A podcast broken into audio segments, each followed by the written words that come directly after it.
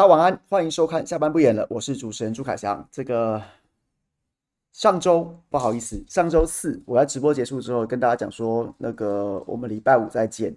结果殊不知呢，我在礼拜四晚上，就是接近礼拜五的凌晨的时候，就突然觉得身体还蛮不舒服的，于是呢就没有办法跟大家来直播。那所以礼拜五早上的时来早餐跟下班不演了，就纷纷告假。那经过了一个周末休息呢，今天总算是比较好了，现在声音也比较好了。如果今天早上有追我这个谁来早餐的朋友，就会觉得我声音恐怕还是哑哑的。不过呢，今天恢复正常之后，正常的吃喝之后，现在看起来是比较舒适了。而且今天也非常期待的要跟大家来直播分享一些新闻的看法。所以呢，但是但是就是因为就是因为上个周末，然后呢，因为一些这身体。不舒服，所以呢，很多工工作就因此耽误了。所以呢，在在在在今天恢复上工之后，就有很多事情都都必须要加速的进行，才会造成今天又耽误了。那耽误了二十几分钟开播，向大家都说声抱歉，而且也非常感谢大家一直在聊天室里面守候啊。我刚刚发现我们小编也蛮会帮大家找乐子的，还有说这个开播的时间是单单数还是双数啊？这个好啦，算你行，还真的蛮会找乐子的。那。今天今天就是有很多的新闻啦，那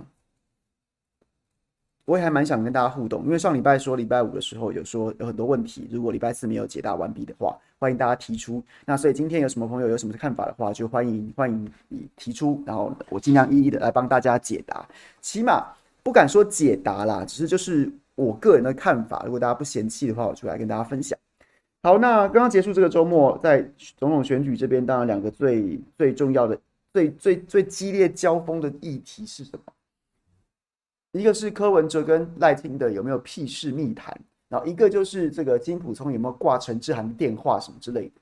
那我觉得这两个议题基本上都非常非常的无聊啊，非常非常的无聊啊。等一下来跟大家解读一下我的看法，然后再来还有像是，其实我反倒觉得这个周末。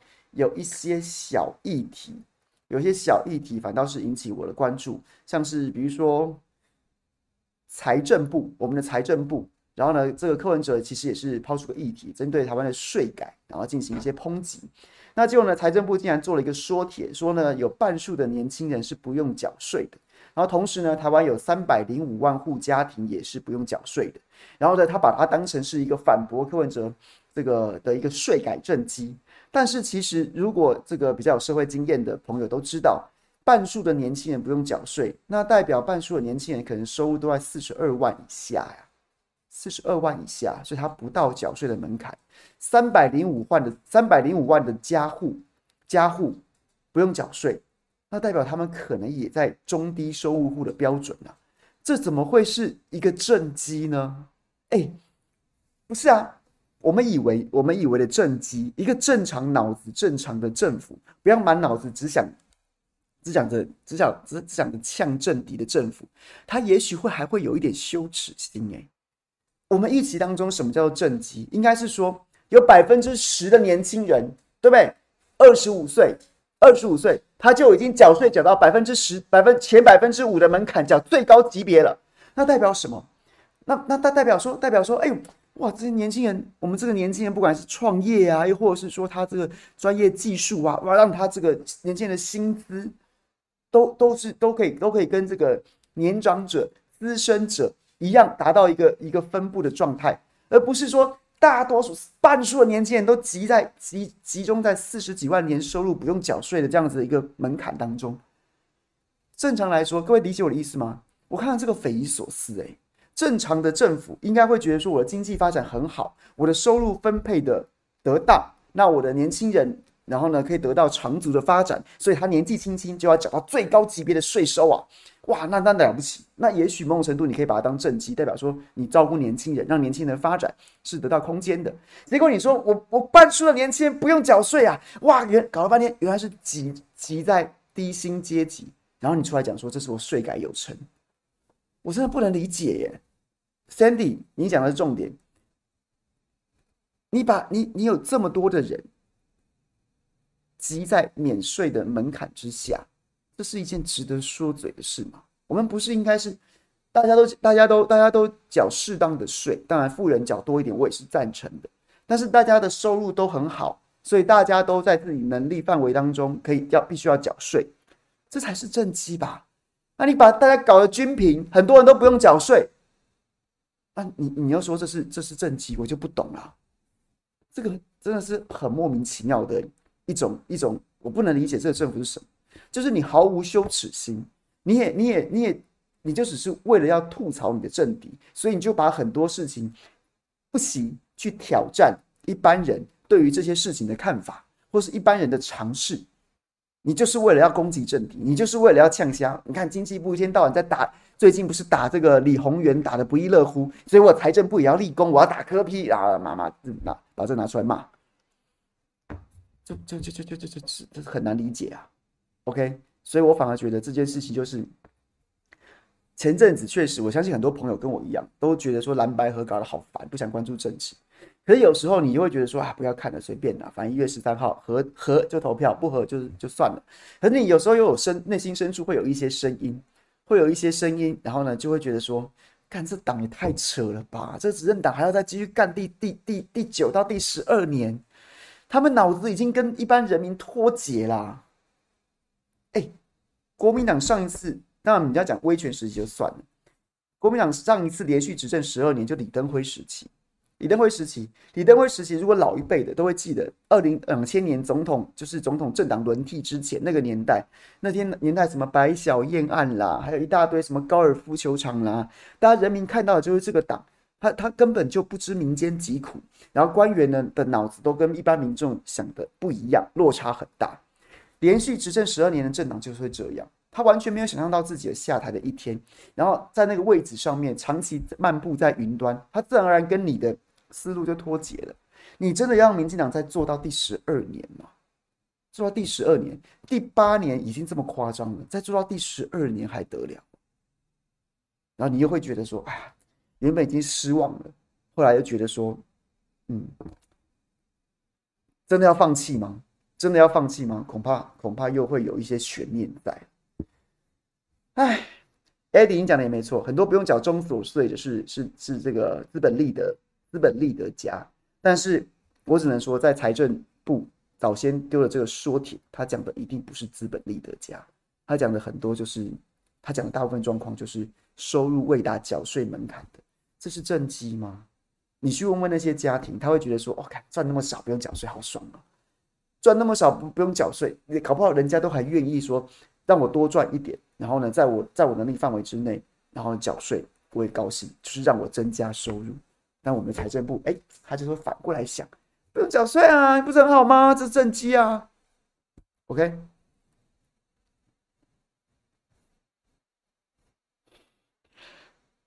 小香香讲的没错，万物皆正畸，党说是正畸就是正畸，也许是我们的脑子怪。他搞不好，他搞不好还觉得说，我们这些刁民到底在想什么？为什么不是正畸？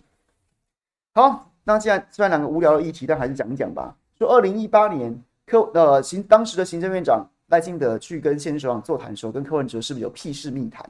然后柯文哲呢说，这个赖清德那时候战战兢兢，板凳坐三分之一，然后赖清德就很很不爽，说没有没有这回事。然后柯文哲就说明明就有这回事。然后现在最新的进展不是讲说什么这个？有当时的新闻稿也说两个人屁事密谈，然后还有第三人为证，然后就说他们在里面谈了很多政策议题什么什么之类的。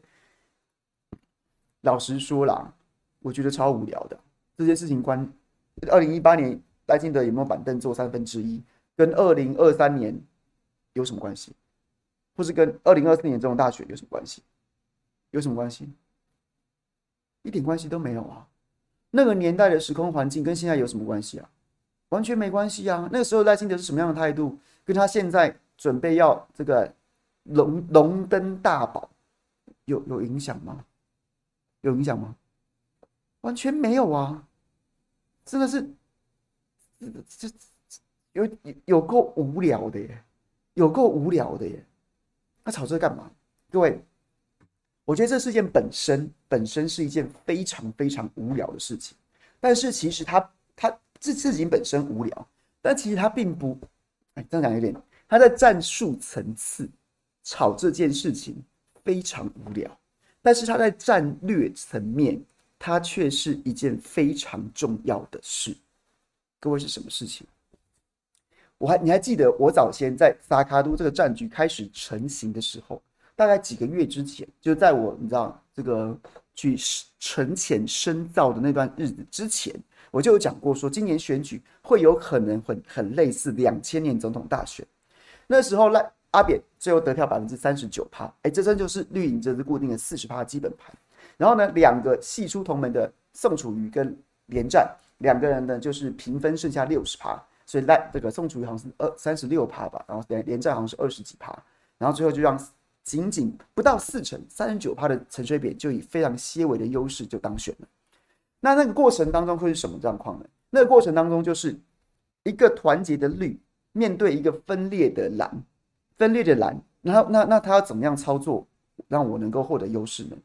就是透过一些议题的攻防，选择性的捉放，然后让两个人。平分的六成，意思是什么？今天如果我阿扁确实当时宋楚瑜比较强，大家都看得出来他比较强，所以呢，当宋楚瑜声势起来的时候，声势起来，看起来呢，哎，有机会起来哦，这个直接威胁到我阿扁的时候呢，这时候民进党要做什么？阿扁阵营要做什么？就是去打连战，就是去就是打连战。或是用某种方式，那个打不见得是说要把它往死里打，而是呢，去让连战有一些议题发挥的空间，然后可能要按提醒民众他是国民党提名的，提醒一些深蓝的的支持者说他才是国民党提名的，或是提醒一些觉得这个宋楚瑜是送判，那时候新票案。送判新票案怎样怎样的？他提醒说，宋楚瑜是有弊案的，拉抬连战，连战还相对比较干净啊，什么什么之类的，用一些议题操作的方式，让连战获得舞台，然后呢，他就会稍微可能声势会稍微涨一点，那宋楚瑜就可能会稍微掉下来一点，就是用这种方式不断的去捉放，去平衡，让两个人的得票基本上就是就平衡，这是最佳解。所以你回过头来看，看赖清德在玩什么，在赖清德在玩什么？他在玩两件事情，他在玩两件事情。第一件事情，短期的是什么？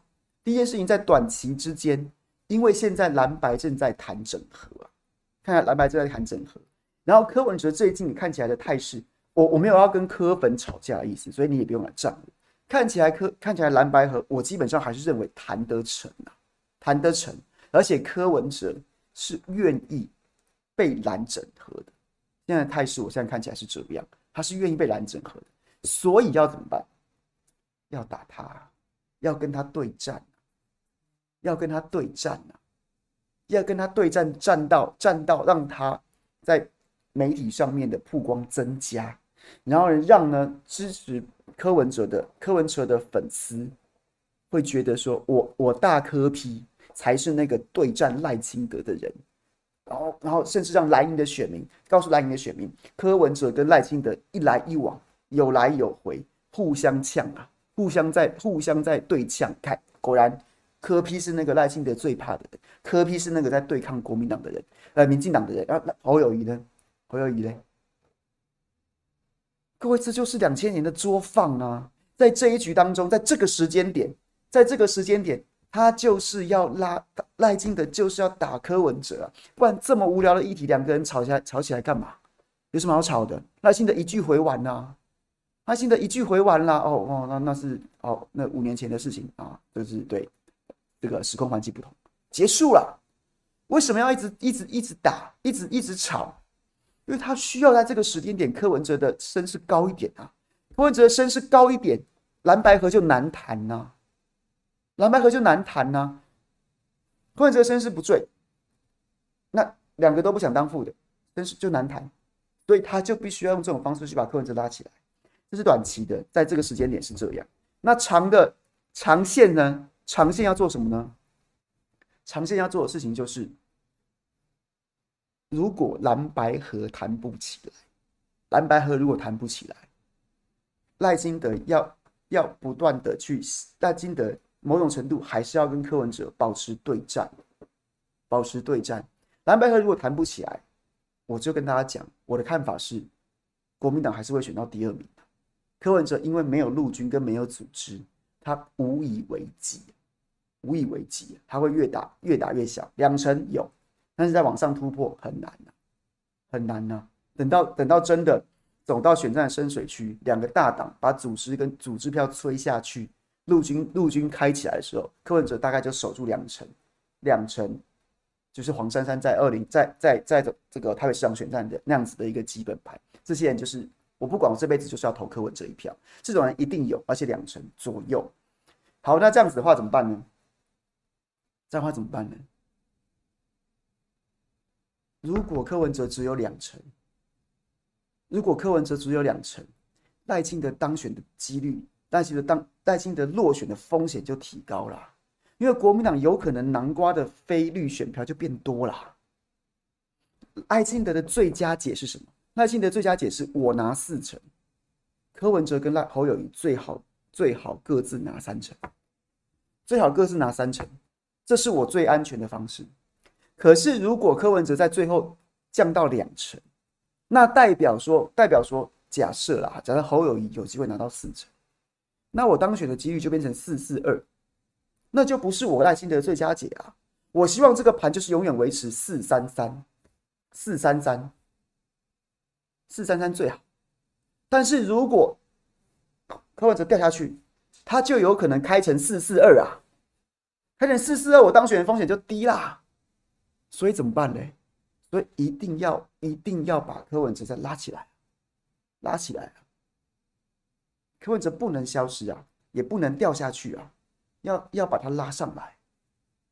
所以我觉得赖清德过去一周，为什么对于这么无聊的议题，这么无聊的议题，还在继续在那边对战，然后呢口水战了一周。一方面是现在蓝白河，因为柯文哲柯文哲的声势高，蓝白河就难谈，所以要把柯文哲声势打高。长期来看，长期来看，柯文哲不能小下去啊！尤其是他必须要在某些议题上，也许网络上面站得很凶，就是要用这种方式去让柯文哲的年轻票死死的黏住在柯文哲身上。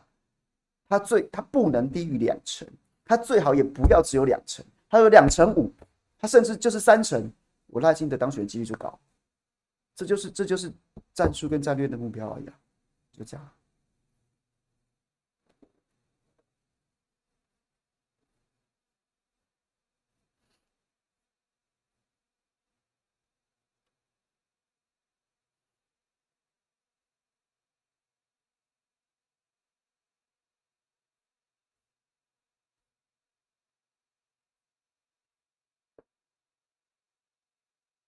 不是有些科粉说科不上就转赖，那也有些科粉科不上就转蓝呢，啊，这有什么大不了的？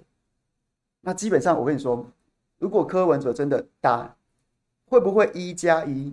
现在很多人讲说，哦，柯跟侯如果配，侯正科负，一加一会小于二，我不这么认为的，我不这么认为的，我不这么认为，因为上我基本上我觉得大多数人对政党轮替还是有期待的，可是现在就是看你们每个都不像样。所以很多人是隐性的、不吭声的。所以在这过程当中，会不会有柯粉因为这样不投票？会。会不会有因为有有柯粉因为这样我干脆投民进党？他就是绿底的柯粉。会。但是会不会因为在野看起来有赢的机会，然后就有很多游离票，然后或者是说这个四散的票就灌回来在野这个组合？我认为会多于前两项离开的人。就这么简单呐、啊，就这样子啊，懂大家懂我意思吗？会不会有磕粉磕不上就投赖？会，会不会有有绿底的民众党粉丝不投票不爽投投赖清德？会，会都会，但是因为看到在野整合，感觉有希望了，然后呢，决定最后还是投一票政党轮替的人，我觉得这种人大于那些离开的人，就这样，这就是我的看法。一加一会不会大于二？我觉得，我觉得会不会小于二？我觉得小于二的几率不大，等于二或大于二的机会比较大，这是我的看法。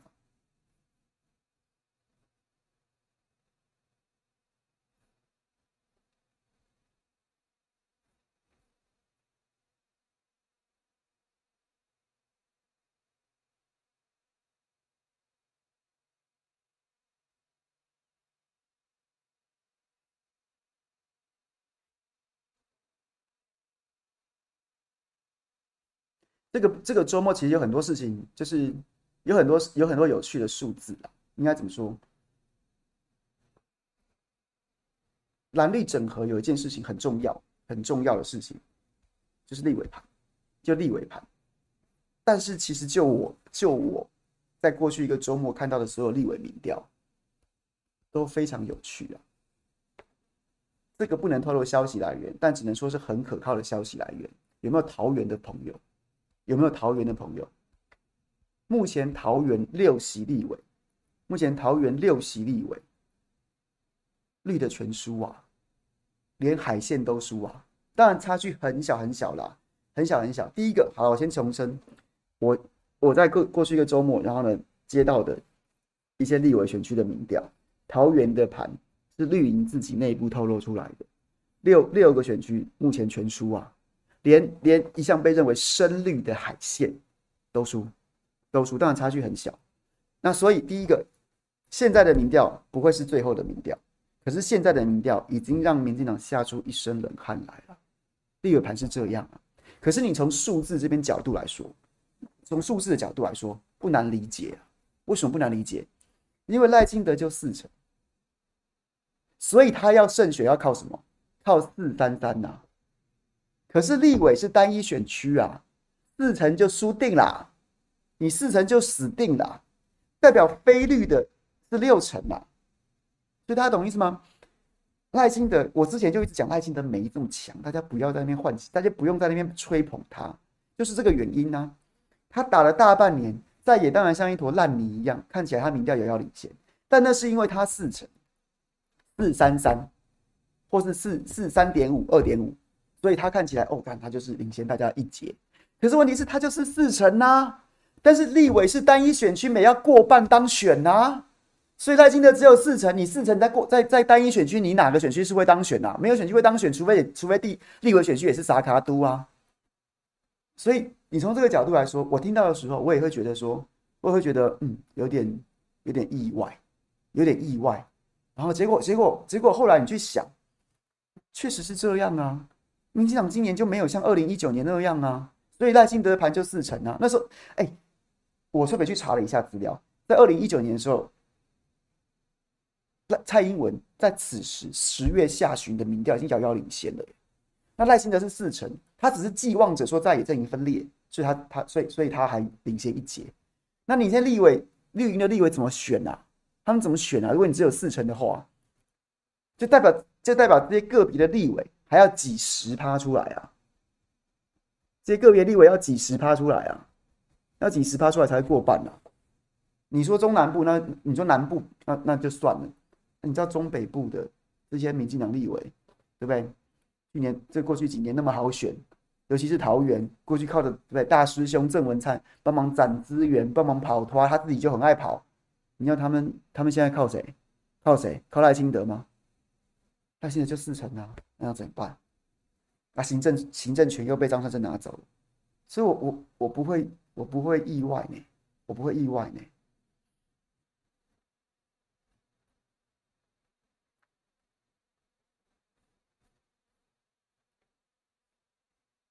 有许霆说他民调领先呢，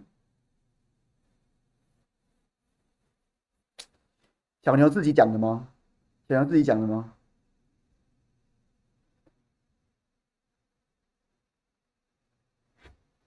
我有看到小牛做都做了份民调，他自己做的啦，就是就是刘许霆第一选区是芦竹龟山大块溪嘛，然后他刚好是他刚好是芦竹跟龟山是一个两个完整的区。然后呢，桃园桃园区，它有一部，它有几个里是划到立委的第一选区去。然后呢，他，哎，他自己叫我不要讲，就他自己讲，他自己讲，那我就来讲。他就说，他就是后来做这份民调的时候，因为他他五月份的时候，那时候是国民党党内初选，国民党党内初选，然后做了那份民调，他输了郑云鹏大概十几趴，输了郑云鹏十几趴，就是这是国民党内初选民调十几趴，结果呢？但是那个民调的细项，就是国民党初选民调做完之后，就把这个细项给他嘛，然后就发现他最大的问题，他最大的问题是他的知名度非常非常低呀、他的知名度非常低，所以他在五月份的时候，那时候国民党初选他他赢了他的对手，然后他出现，可是对比他的对手郑运鹏还输十几趴，还输十几趴。那结果后来看到内内容，就是因为他知名度实在太低了，太低了，所以知道郑运鹏的人多，支持郑运鹏的人就多。但是你说刘许婷民调低，是因为大家不支持他？不是，是大家不认识他，不认识他。所以呢，他就用知名度这件事情去当去当做当做一个努力的目标。然后我就有听他讲很多他在选区的故事，比如说他到处去去去做那个什么什么小夜市啊，什么什么什么之类的。然后他之前就是做什么攻击发起先设定在中秋节，他在中秋节前，然后呢就是就是地方的行程就一直去跑，一直去跑。然后他就做了一份，我不知道桃园的朋友有拿到吗？他就做了一份名这个这个册子，就是他的政绩，还有他的这个这个证件一本小册子。据我所据我听他讲说，他那份那份册子是下了重本。然后做了大概六万份还八万份，然后就攻击发起线就放在中秋节，就放在中秋节。然后呢，中秋节呢就是把那份册子所有的所有的的的个是就是在那之前训练好义工，然后呢准备好文宣，然后呢设定好行程，就在那个中秋节，因为大家都会出来参加邻里活动，什么时候就把那八万本小册子全部发完一轮。哎，你要在短短的。一个一个档期，一个中秋节档期，大概一两个礼拜的行程当中发完八万本，这不是很容易的事情。然后他就是用这种方式，他觉得平常你要去找人不好找，那中秋节的时候就把大家大家都刚好欢聚一堂的时候，就把八万八万本的发完。发完之后呢，他就觉得就是反正就是先先拼知名度吧，因为他心中觉得郑英鹏的仇恨值那么高，而郑英鹏过去的盘都是靠郑文灿在顾，现在一没有郑文灿。二郑运鹏现在还继续当党意立委，我什么道理？知道我的人会会会会还硬要支持郑运鹏，所以他就打这个战略，打打打打打。然后呢，就很妙是前几个前几前几个礼拜，他正好跟我说，他其实想要验收一下他的民调，他想要验收一下他的民调，于是呢，他就自掏腰包去做了民调。然后那时候因为桃园是第一选区的那个选区，他划分出来是芦竹跟龟山，还有桃园几个里。那桃园几个里其实相对来说。相对来说比较偏蓝，那所以他第一个比较蓝，所以他没那么担心。第二个是因为这样，所以很难抽样，所以他就决定放弃了。他就专门做芦竹跟芦竹跟龟山，龟山是自己大本营，看一下支持的支持率怎么样。芦竹是这次立委选区开始经营的的的这个选区。那早先他是说他蛮乐观的，因为在地的头人什么的都对他来参选表示欢迎，觉得应该要。应该要这个这个这个世代交替什么之类的，就就是他就做这两个区，结果做出来的民调，他如果最后跟郑运鹏是一对一的话，他如果做出来是一对一的话，大概他会赢郑运鹏六趴，六个百分点，是这个月刚做的民调，他会赢六个百分点。那如果他把他他有做到时代力量有一位朋友扬言参选，我不知道到时候有没有选，然后呢，还有一位就是。就是可能会挂民众党的朋友，他可能会参选。那如果是四卡都的话，那差距就会缩小，大概就会剩下大概两三趴左右，他还是会赢。对，所以他有人叫我不要讲，他跟我分享这件事情，他叫我不要讲。为什么？他说，因为现在郑云鹏在桃园市第一选区走访的方式，就是就是就是没有郑云鹏的帮他顾选顾选区顾庄脚了。那郑云鹏出去外面就剩下一招，就跟大家讲说：“哎呀，免免惊啦，我会赢呐，我会赢呐。”用这种方式，然后呢，牛煦庭的意思就是说，不要告诉他，让他继续这样讲，让他继续跟乡亲都用都用这种哄的方式，然后不要让他改变战法。如果你让他让他让他发现说他民调落后，搞不好他会变招，搞不好他会变招，那他继续让他继续维持这个路线就好。所以我大概上礼拜就知道这个民调了，结果我都听他的每一讲，结果他自己讲。太不够意思了吧？OK，莉莉说十七趴哦，有可能十七趴十五趴，反正就是那个很大的数字。当他跑了半年之后，然后现在是他自己做的民调是赢六趴，对，这确实有这件事情。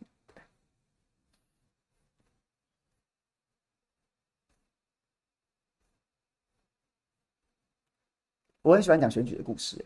还记得之前我跟大家分享徐小青在初选时候的故事，就是这样，就是你会看得出来，有些这些这些阿梅啊、阿迪啊，他们能够在他们这个年纪，人家都说国民党一向论资排辈，但是有的人就是可以，就是可以冲得很快，在党里面，然后呢头角峥嵘，然后呢，就是就是让大家发现，让大家注意到，就是他们有他们是有他们有方法的，他们不是什么就是怎么样运气好或什么没有啊，你他想得很清楚啊，民调做出来，当时落后十五趴，就是这样啊，然后发现他的知名度不够高，所以知名度不够高，就很努力的，就是就是开始布建自己的组织，什么什么什么之类的，然后呢，选定好中秋节攻击发起，然后什么什么之类的就。就这样子。那徐小新之前跟大家分享过很多他的他的花式招数。那我觉得最好笑的当然就是他自己爱逛网拍，然后呢，所以他就常常看到网拍有什么小物，觉得不错啊，打电话去问说，哎，这个可不可以做成选举用的？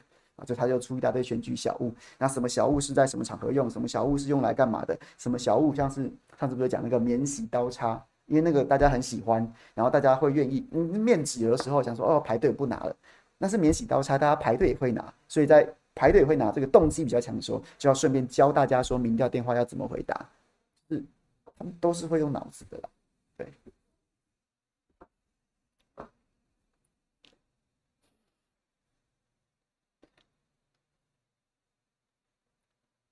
村长吗？那我们就就他就高兴就好了，那不然怎么办呢？啊，就是反正没有意见。哎，村长粉不要再来，不要再来战我了，我我对你们一点兴趣都没有。那反正就是这样了。现在国民党就是提名牛煦庭，啊，你要参选你就被就等被开除党籍嘛。那那那那那那那那那你高兴就好了，不然怎么办？参选是你的权利啊，你就当你就当桃园市第一选区的郭台铭嘛。你可能觉得那样子，你你喜欢你就去啊，谁阻止得了你呢？啊，不然要求你吗？也不用吧，就是你也是你的权利啊，你要选就去选呐，啊，不然怎么办嘞？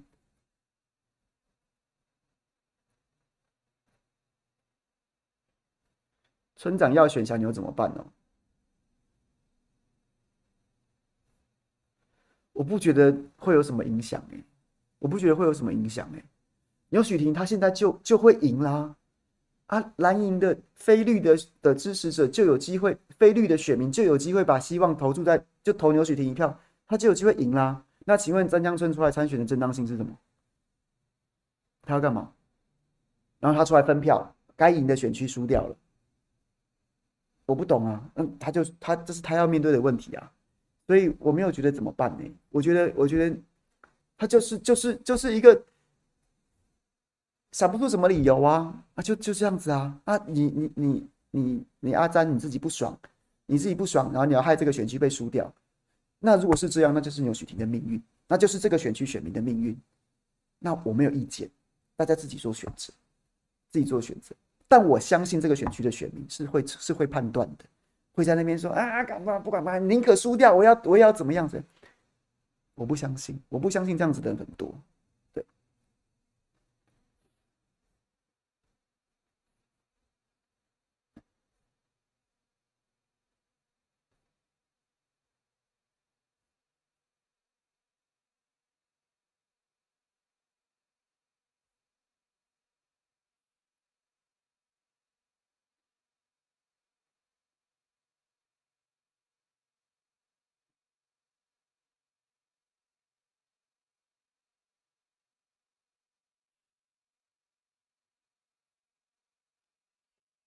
好，还有还有还有还有还有啥？像是对，而且重点是重点是詹江村没有参加初选，他就是他也是一个受虐的战法，都是人家对不起他，所以哎，干牛煦庭为什么你可以参加初选？啊，为什么你可以出来回来初选？那你国民党自己搞一个同舟计划，那你不然讲中正万华区啊？为什么钟小平可以回来直接选议员？那就是你的同舟计划啊！你搞同舟计划，那你去问你党主席啊！啊，又不是针对你啊，又不是针对你，这专门针对专门牛煦庭有特权。那你们党主席全国都有这样子同舟计划回来的人呢、啊？那就算这样，你也可以参加初选啊。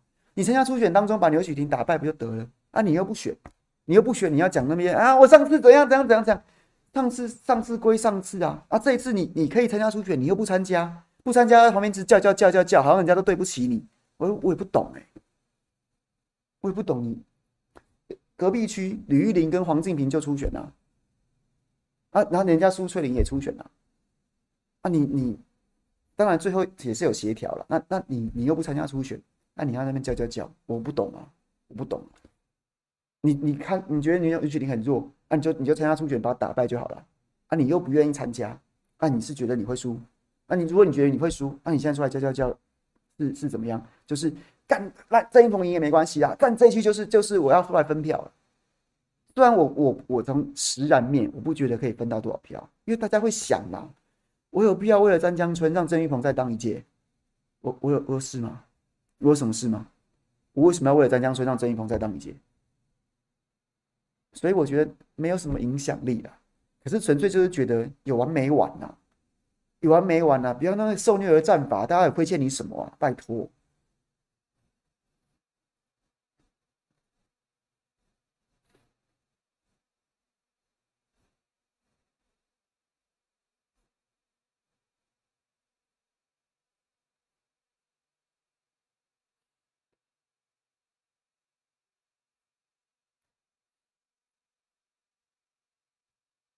好，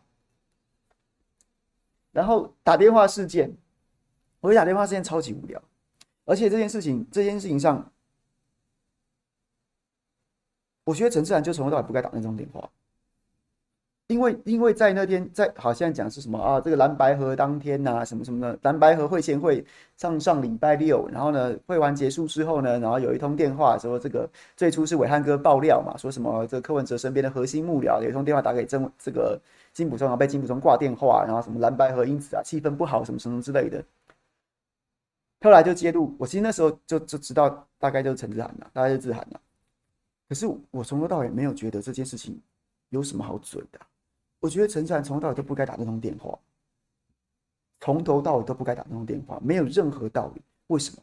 因为你们两党各自指派了谈判代表。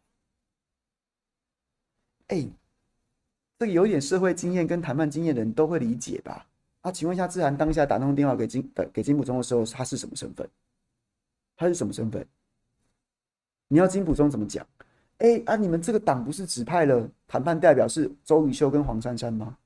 那、那、那，所以柯文哲身边很亲、很亲近的金的郑志涵打电话来，这通电话是是要告诉我说，除了周宇修跟黄珊珊，还有你是说话的管道吗？那还是说，那、那、那、那、那咱咱说没有没有，只是要这个资料交付的一些技术性的问题。哎，不对啊！可是，在可是，在会场当中。国民党这边有有这有钱振宇担任担任这个这个窗口，那民众党这边也有一位，那他也是我们认识的朋友，那他身份没曝光，我们就不讲他名字。那资料交付这种行政事务，不是下面的人，他不就是谈判代表下面的另行指派的事务人员在处理就好了吗？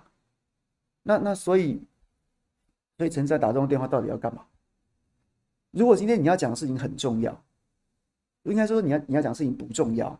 你就不该打，你就让你就让会谈代表各自带去的事务人员，哎，会议记录怎么？你后来那个上礼上上礼拜六公布的会议记录，你总不会觉得是金普聪在那边打字，黄珊珊在那边打字吧？就是有会务人员呐、技术人员呐、应该不重要的事情就不是那么重要的事情，行政事务的事情，他们就可以沟通啊。为什么要直接打给金普聪？那如果是很重要的事情的话，就更不该讲，就更不该打。你要你要国民党的谈判代表觉得怎么样？啊，现在是除了黄珊珊跟周瑜修之外，我是不是还要听听看陈志涵的口风啊？所以这件事情完完全全百分之一千，就是民众党有毛病啊！柯文哲，如果你指派黄珊珊当跟周瑜修担任谈判代表，你就应该严格下令禁止所有谈判代表以外的人去接触对方啊！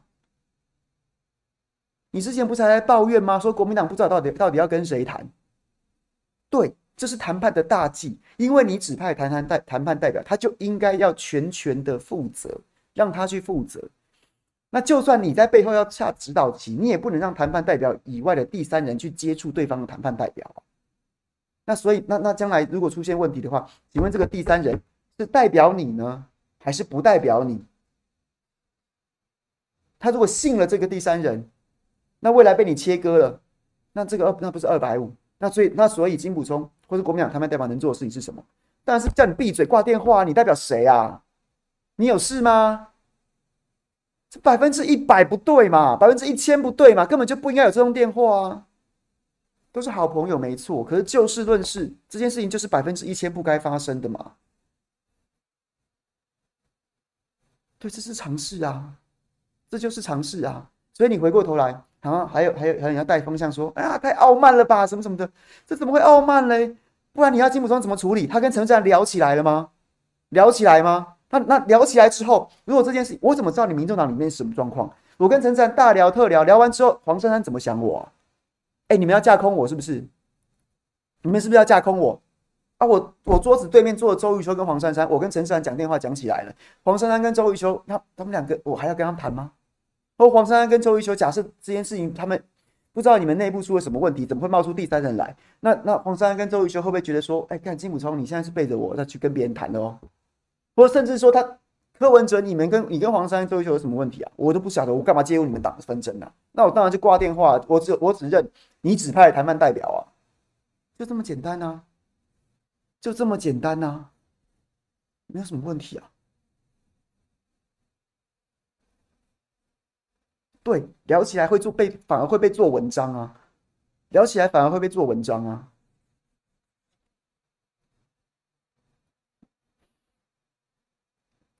我没有说谁要架空谁，我只是说，我接到这通电话的时候，我怎么知道你们内部出了什么问题啊？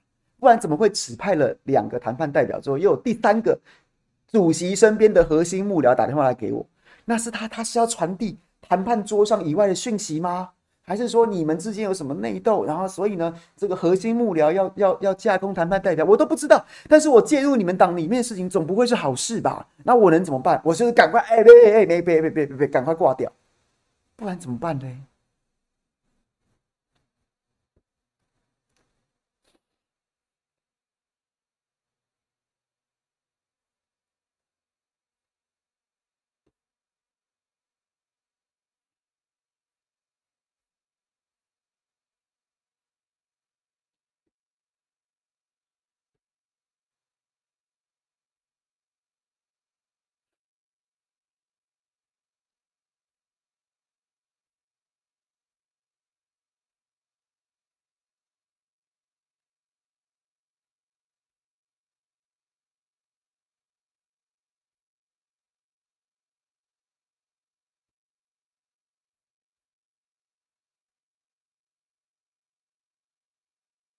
我觉得挂电话这件事情本来就是就是正确的，就是正确的。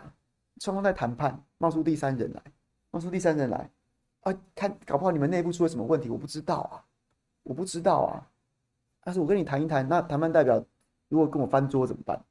我没跟我翻桌啊！你们两个内部问题变成外部化，变到我身上，我当然是不沾呐，我当然能不沾就不沾呐。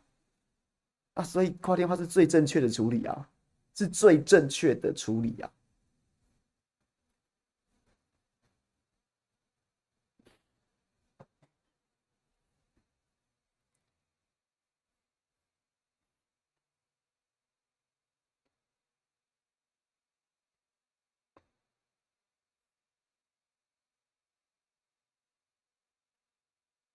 是今天晚上我要跟邱邱世清老师直播。平常礼拜一我在不演的新闻台晚上都是跟邱世清老师不演开讲来谈军事跟国防，然后谈乌克兰战场。那因为老师现在对不对？现在人红了，好，通告变多了，所以他今天无法跟我用预录的方式，所以我们两个就是本来想说又偷懒请假。可是此时此刻有两场战争正在进行，包括像是乌克兰战场，还有包括像是这个以阿之间的冲突。我想很多我们的老粉应该不会容许我们三不五时就在那边休假，所以我们就今天晚上就直接改成八点钟在不演的新闻台直播。那直播当然有直播的好处。那我们除了现场老师会跟我们讲解他的这个礼拜的最新进展之外，那我们也会开放大家可以提问，所以就欢迎大家八点钟的时候来锁定不演的新闻台。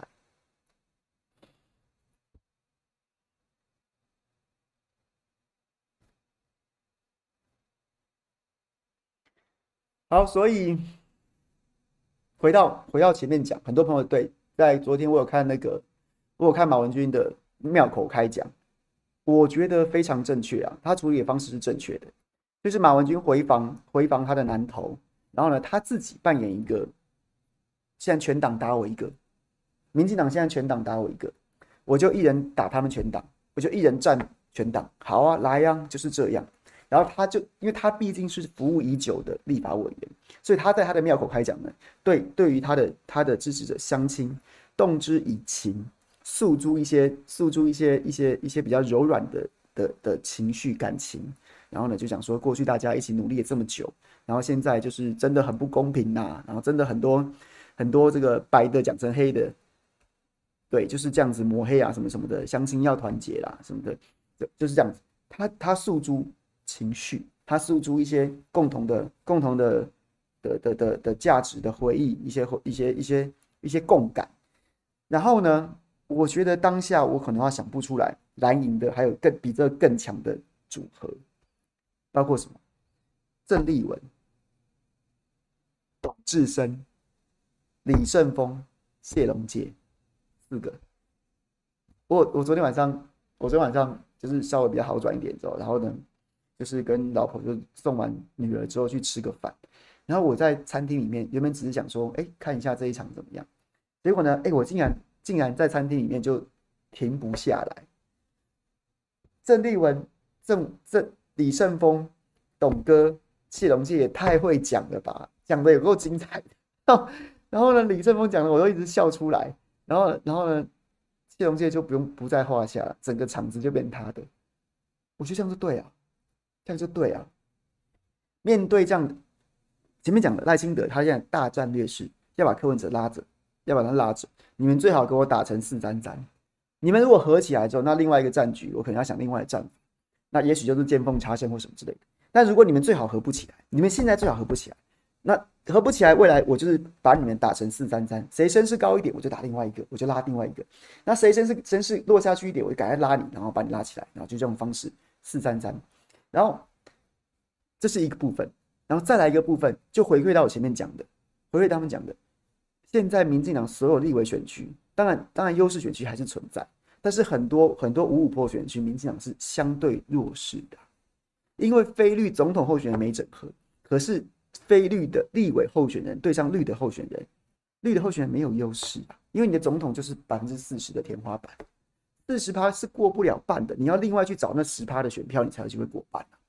所以很多选区，很多选区，你看到在地盘。你看到在地盘，基本上很多很多很多非绿的候选人，主要是国民党候选人是有优势的。桃园，我最我看到最新的民调，六区蓝的全赢呢。当然，现在民调不能挡住最后投票的结果了，人家也许还没动起来。但是就是就是这样子，所以你回头去看，为什么民进党要全党打一人去打去打马文君？要一直要一直想办法把马文军打成下一个另外一个吴思怀，把马文君案打成另外一个王立强案，为什么？因为组织盘你讨不到便宜呀、你组织盘讨不到便宜，组织盘在短时间之内能够能够大幅度的板块位移，基本上也不太可能。然后现在地方行政大部分又是又是蓝营的优势，那所以怎么办？为什么要再去打这种抗中保台的议题？为什么要打这种卖国叛国？然后找李正浩天天在那边五四三，把陈柏惟都找回来助讲了？为什么？他们就是最后一招，就是希望打出二零一九年的抗中保台，让很多在外地工作的年轻人，现在组织牌以外的组织盘以外的，也许年轻票、游离票、空气票，因为干我要干倒这些卖台仔，愿意回乡投票。就是这样子啊，所以你就看懂了民进党最近最近干的两件事情嘛。第一件事情就是为什么要跟柯文哲去站那个呃那个密会，那件事情这么无聊，为什么要一直站这件事情，一直纠缠？因为他要把柯文哲拉着啊，把柯文哲拉起来啊，不要让让所有柯粉跟柯文哲本人或柯柯这个民民众党自己都觉得说啊，我们才是主要敌人，我们绝对不可以在蓝白河这件事情上妥协。他就想办法要破坏这件事情。破坏这件事情，所以要在这么无聊的事情上一直跟柯文哲持续对战，你一言我一语，让他在让他能见度维持着，热度维持着。另外一件事情就是，为什么要一直在浅见这件事情上面，一直理由一直在变变来变去，但是就是要一直营造这件事情。然后今天我看到民进党中央开始打，开始打。江启臣、马文君什么君臣组合删这个冻结删除国防预算什么什么之类的，然后连桃园的吕玉玲都中招，被挂了一个看板，说什么怎样怎样，就是要营造这样子的气氛，让这个议题被打起来，因为这个议题就可以连接到抗中保台。那他现在在组织盘吃瘪，他就希望还会有这样子一群年轻人，这样一群空气票，会现在查不出来，但是会在最后关头，会在选举前一个晚上塞爆高铁、塞爆客运，大家排队回家投票给国民党死啊！所以他就需要一个这样的议题，他需要想办法吹一阵这样子的风啊，这就是他想的啊。所以有没有有没有发现？你看懂了为什么这两件事情这么奇怪？你全党去打一个马文君要干嘛嘞？你全党打南投，你现在是有这么想当南投立委是不是？马文君的对手连听都没听过啊，还不是像吴怡能那样子的皇亲国戚啊？大家要帮他拿一席啊？没有，听不听不懂，干嘛一直干嘛一直打他？就是因为他们在酝酿要吹这股风。但是我也直接跟大家讲，我也直接跟大家讲，我觉得吹不起来，我觉得吹不起来啊，吹不起来。你现在喊口号，潜舰呃国会过半，呃这潜舰国会过造，潜舰国造，什么什么这样喊。你国会现在没过半吗？你国会现在没有过半吗？你国会现在有过半呢、啊？但大家质疑的是，你这条船根本没下过水啊，你在靠腰什么啊？你那船就是就是没下过水，就是没下过水，就是没下过水嘛。所以现在打的事情是你那船到底能不能用啊？五百亿啊！那跟那那那，请问一下，你要怎么样？你你你除了讲给你的同温层听说，哎呀，我继续过半，我才能继续造。更多的民众是觉得说，哎，你要不要先测试一下？你先证明你能用，你再继续造嘛。他妈，这就是这又五百亿，那他妈又那又四千亿，干钱一直给你搬出去，能不能用都不知道。所以这股风吹不起来嘛，美美国也没帮忙嘛。美国在二零一九年是完全押宝蔡英文，每天在凑韩国瑜，凑到韩国瑜连美国都不能去了。当当然是说韩国瑜不去，但是韩国瑜去，你会以为有什么好果子吃吗？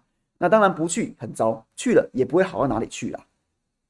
那今年还美国有给有给赖清德这样的 favor 吗？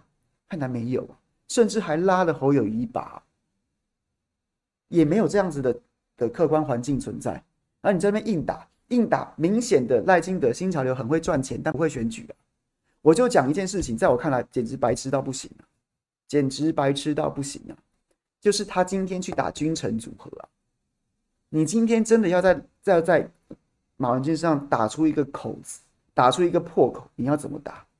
你要怎么打？你要怎么打？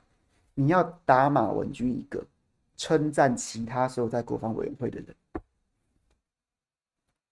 你要离间，你要离间国民党国防委员会，你希望马文君是个破口，然后能够吹起一阵风，然后能够蔓延全台。那首先你必须要把它打成一个破口。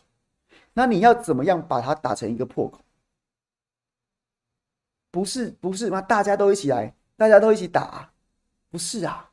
你是要打马文君。称赞江启臣，打马文君；称赞吴思怀，打马文君；称赞吕玉玲。你要让这些人，让那些不愿意去对，不愿意去支援马文君，让马文君一个人崩掉，让马文君一个人崩掉，这件事情才有可能烧起来！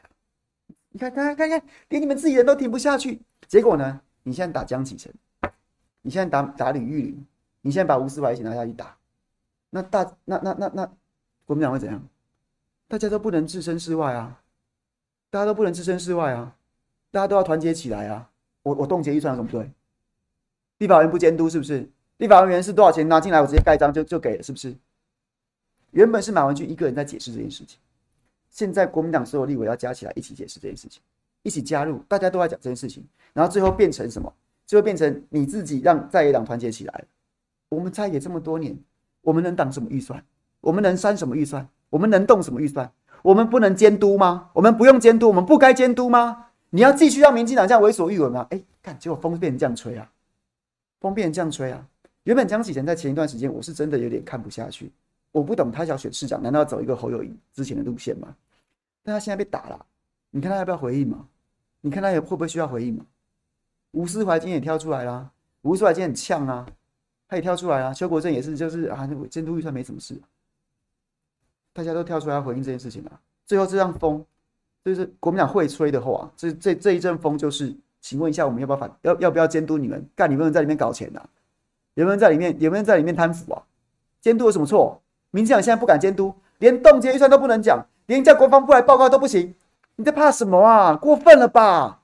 哎，风往这边吹，所以你说回头讲，英系在二零一九年选举真的是打到摧枯拉朽，当然客观环境也是对他们有利，打到国民党屁都不敢吭啊！一个王立强假成那样，都都回应不了。哎，就新潮流超级会搞钱的，可选举看起来没有很会呢，这这是乱打一通啊！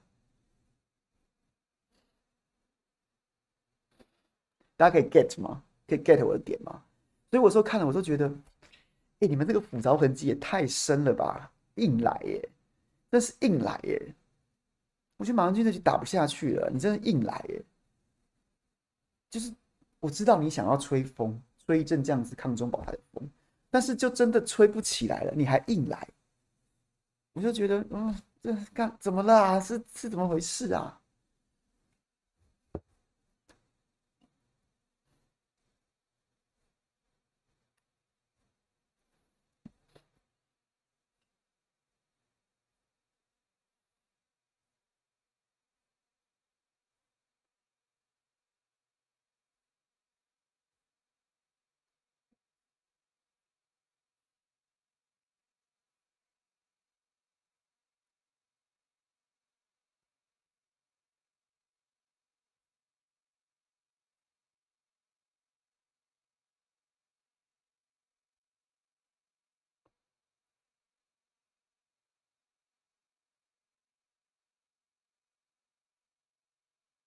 ？OK，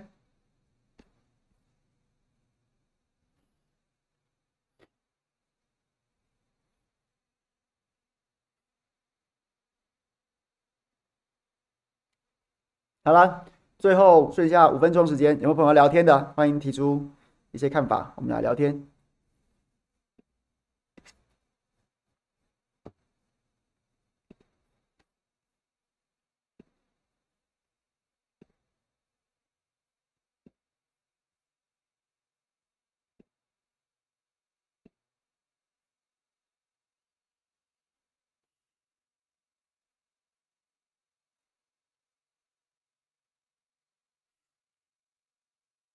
木鱼，回去跟你的，可以跟你老板讲，太太笨了啦！马文君要要打马文君，不是这样打的啦，瞎呢。郭会当副手吗？我觉得没有人会找郭当副手诶。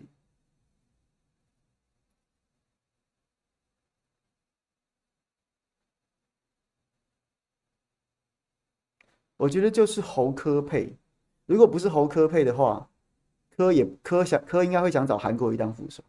都不会找侯友谊当副手。那侯友谊如果不能当正的话，他也不可能去当别人的副手。所以现在现在最后最后的拉扯，大概就是侯柯配，或者是柯正韩副。这也许是柯文哲心中最想要的。柯文哲如果要如果能当正的，他绝对不会想要柯侯配，他会想要柯韩配。那反过来。侯友宜要么就当政的，他就会想要柯文哲配，不然柯文哲不配进来，那蓝白合有什么意义啊？柯文哲就是没有，柯文哲的票就是柯文哲的票，历来民众党选举就是没有办法拿到柯柯文哲以外的人都很难拿到他的票，那所以柯柯文哲不当副总统，那我蓝白合的的的的意义就不大，所以我觉得大概最后就剩下这个而已了。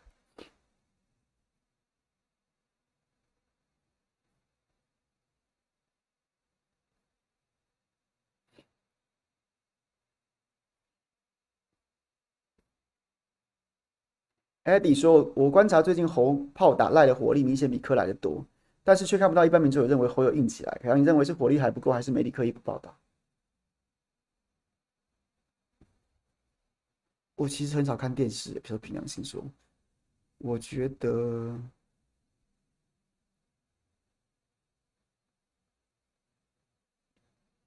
我觉得媒体不会刻意不报道。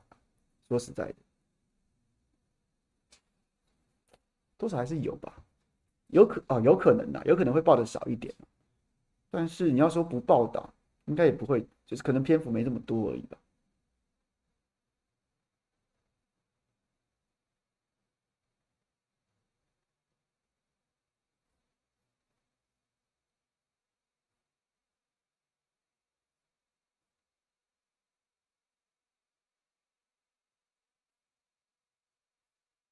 韩为何要当副手？还没有一定要当副手啊，但是但是那是他他应该会是柯文哲的第一的心中的人选，所以我没有说，我没有说他一定要当副手。哎哎，不要不要不要，每次都讲到韩国瑜就会有一群人跳出来，好不好？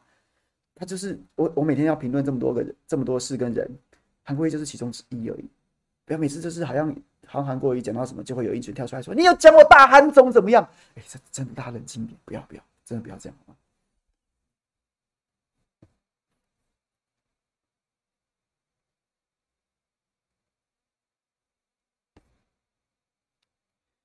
？MC 炫姐，谢谢，保重不要请假。好了，我努力了。悠悠 TV，我还没开始看悠悠 TV，但是我们家女儿真的很爱看电视。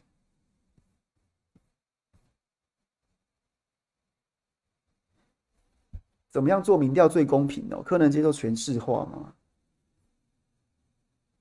哎，还记得我早先就跟大家讲，我觉得蓝白合最后的方案不会是国民党的民民主初选，也不会是，也不会是民众党的全市化，所以我觉得大家。就是不用讨论这个了，反正都等他们把方案端出来。我觉得最早出现在台面上的两个方案都不会是最终方案。我是不是很早就跟大家讲，这没骗这个这个我没有在在骗吧？我本来就这样觉得啊，所以我也不想再讨论市话，或是有可能什么市话民调什么什么之类的，有可能，但是就是不会像是最原原本的那个方案。那要我去每天就在评论这些，我都觉得我自己在骗大家钱，浪费口水。就反正很快会揭晓。就等他把方案拿出来。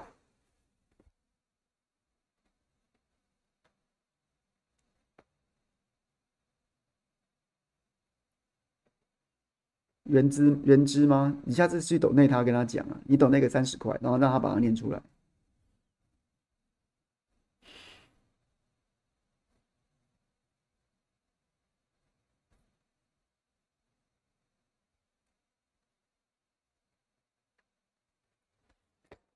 基本上，我觉得柯文哲当政这件事情很困难。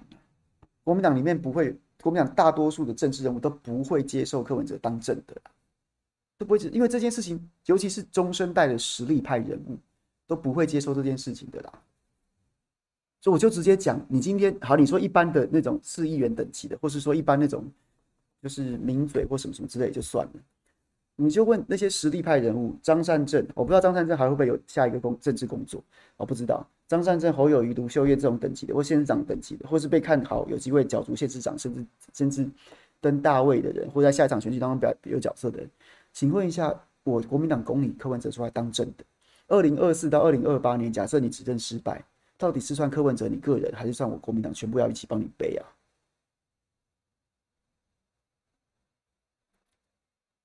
执政成功很好。也许会有少部分人觉得自己路被挡了，不高兴，那无所谓，我们不用在乎。万一你柯文哲当总统执政失败，到底是我国民党要为这一场这这个这个下一次下一次民进党有喊政党轮替啊，干执政失败，那到底是柯文哲你的锅，还是我国民党的锅啊？到底是谁的锅啊？所以你告诉我说，很多为什么为什么国民党中生代以上的？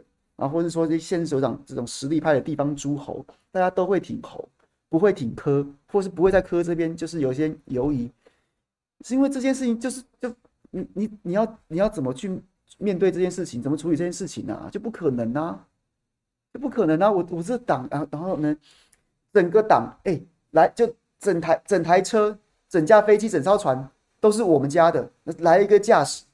就来一个驾驶，两手空空，两手空空就来就来开飞机了，这就是这就是不可能的事嘛。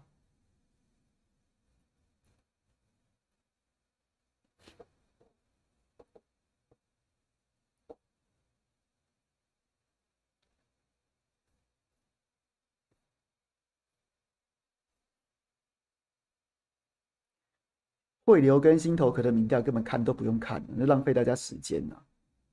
我说真的，我就没有要客气的意思。那两家民调根本看都不用看，看了都不用看。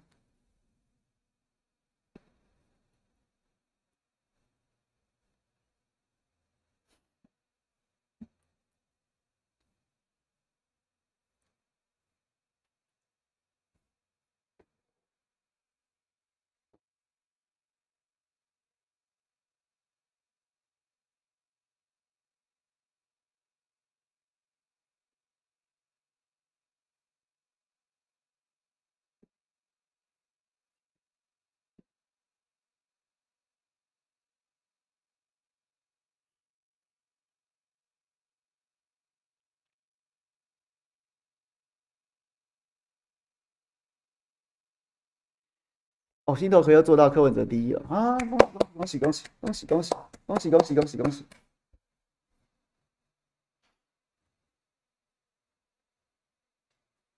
会留民调，赖清德二十四，柯文哲二十四点七，呃，恭喜恭喜恭喜恭喜！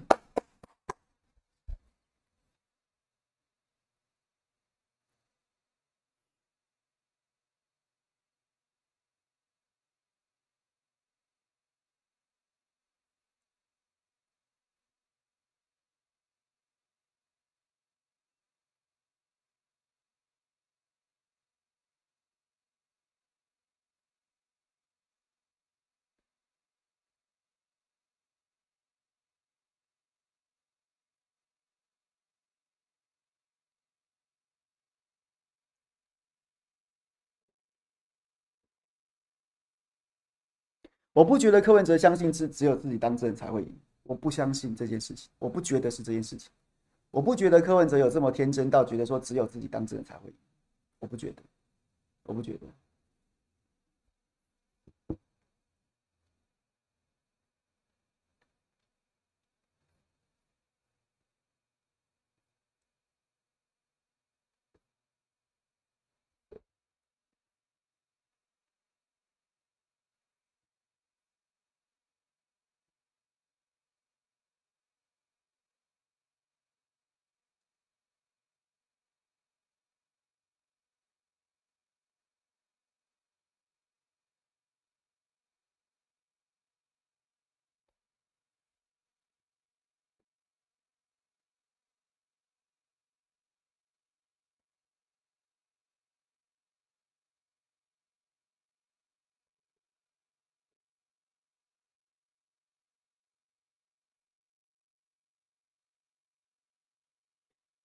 我没有觉得柯文哲不好啊，说实在的，就是就是，但是就是就是就是，我觉得现在现在大家不用每天都在那边很认真的去看说今天谁讲了什么啊，今天有什么民调发布。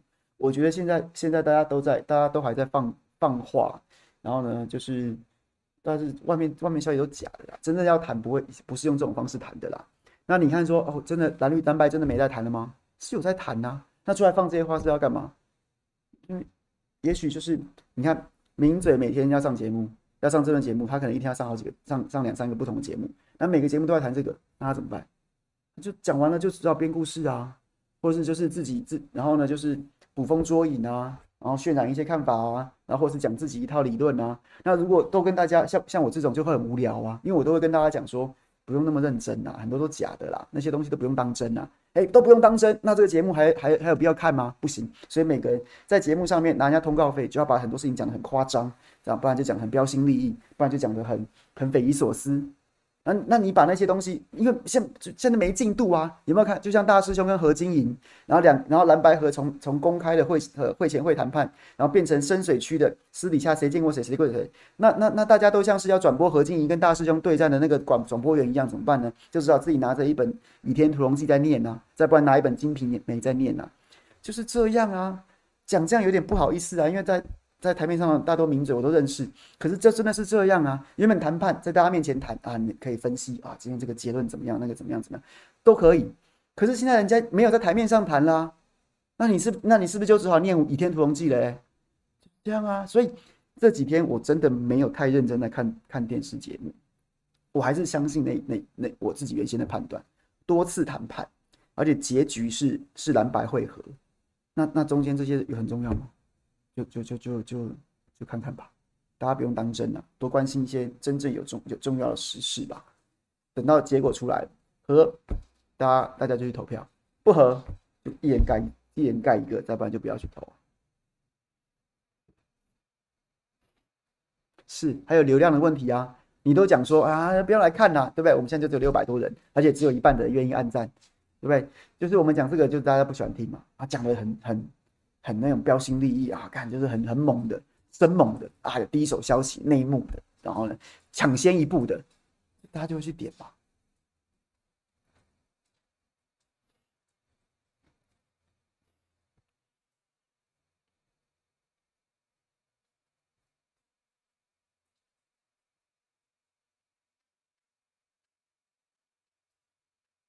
猴猪不同心，这个不是已经炒了炒了大概快两年了吧？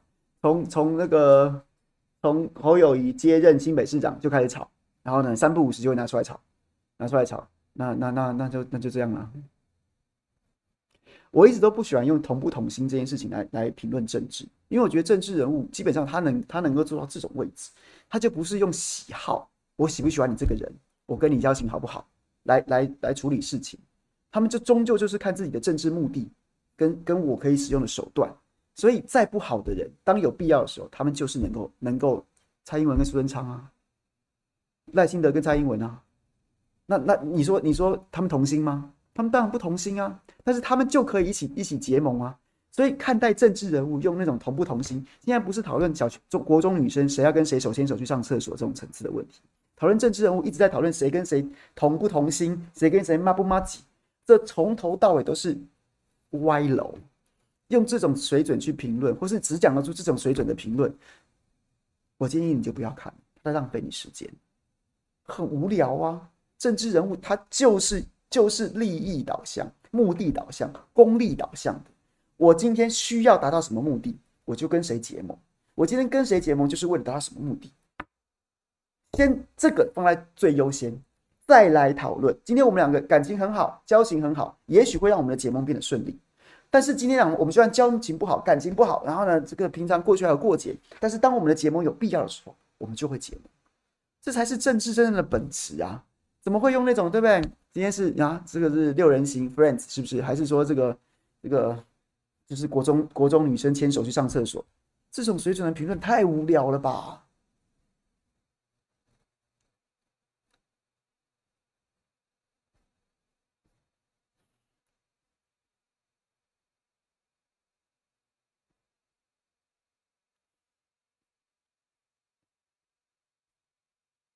？Eddie。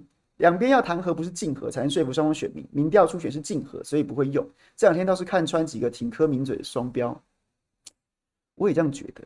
我就我是不是一开始就跟大家讲，今天这件事情不是联考一翻两瞪眼，然后公这个放榜之后数字，哎呀，柯文哲赢会有零点八趴，大家全党支持柯文哲，这种民调整合就不可能长这样嘛。所以你一直在吵说要全民调，全民调这件事情就不可能嘛。那柯文哲会不知道吗？柯文哲当然会知道啊，今天这件事情好就给你赢零点八趴，你要怎么开开国民党这辆大车啊？那如果你开不了这辆车，你就算赢了，钥匙交到你手上，你有什么用呢？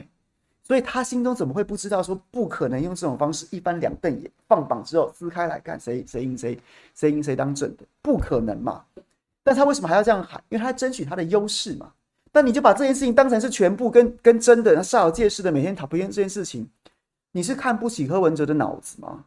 你是看不起柯文哲的的政治判断吗？所以我才一直都没有把这件事情当真啊。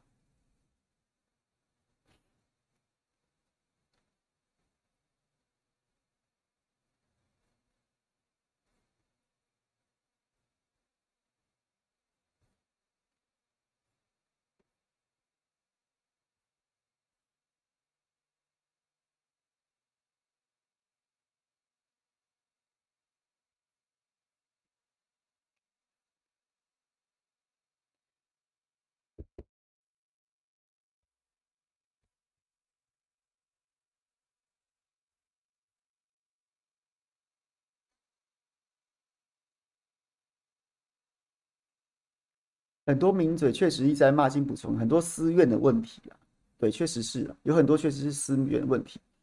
那也有很多，我也也有很多，真的是柯文哲真的花很多很多的心思在经营经营媒体这一块，尤其是自媒体这些媒体的，确实他也他可能没有传统媒体的优势，但他确实很花很多是很多的心思在经营这一块，这也是事实，这也是事实。所以所以大家投桃报李是，我觉得也蛮合理的啦。那你可以自己判断一些一些一些一些事情要听或不要听嘛，就这样子啊。比如说我我就可以跟大家报告，最近大家不是一直在讨论一件一位非常令人意外的，一一场意外的这个这个这个大网红声量声量声量名嘴，然后他公开说他支持柯文哲，我也可以告诉大家，柯文哲很早就延揽他纳入民众党的不分区啊，而且保证他绝对给他不安全名单的前五名啊。人家也是花这样时间去经营的，那有什么错？那他支持柯文哲有什么错？没有错啊，没有错啊。就这样子啊。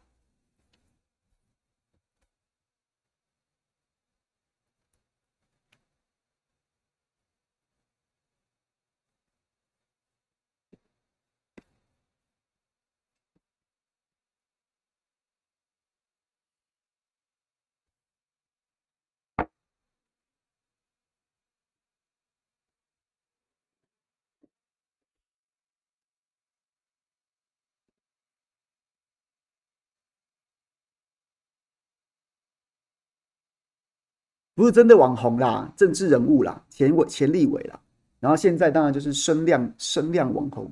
那柯文哲很很也很有诚意的去延揽人家纳民众党不分区名单，而且是给安全名单了。那那为什么不能支持？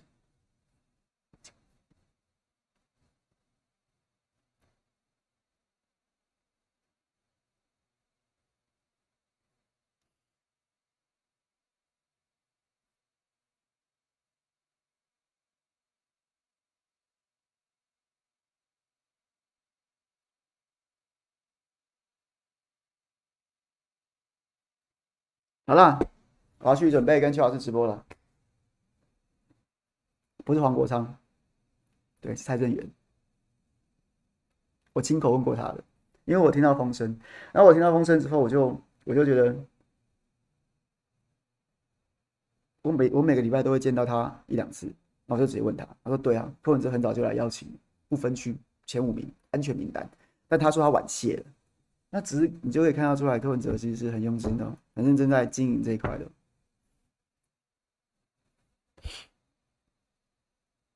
郭正亮，我为什么不敢说？我谁他妈敢说，好不好？因为我都问过本人了，为什么不敢说？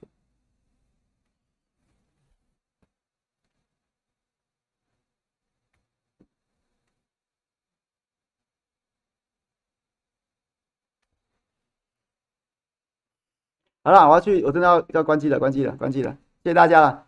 明天早上小弟我这个，明天早上谁来早餐？小弟我个人秀，因为觉得好像很久没跟他聊一聊，上礼拜欠大家，所以呢就还是来个个人秀。那所以你大家可以去不演的新闻台，先先留言跟我分享你想要，想想要听我聊什么。OK，好了，先这样子了，拜拜。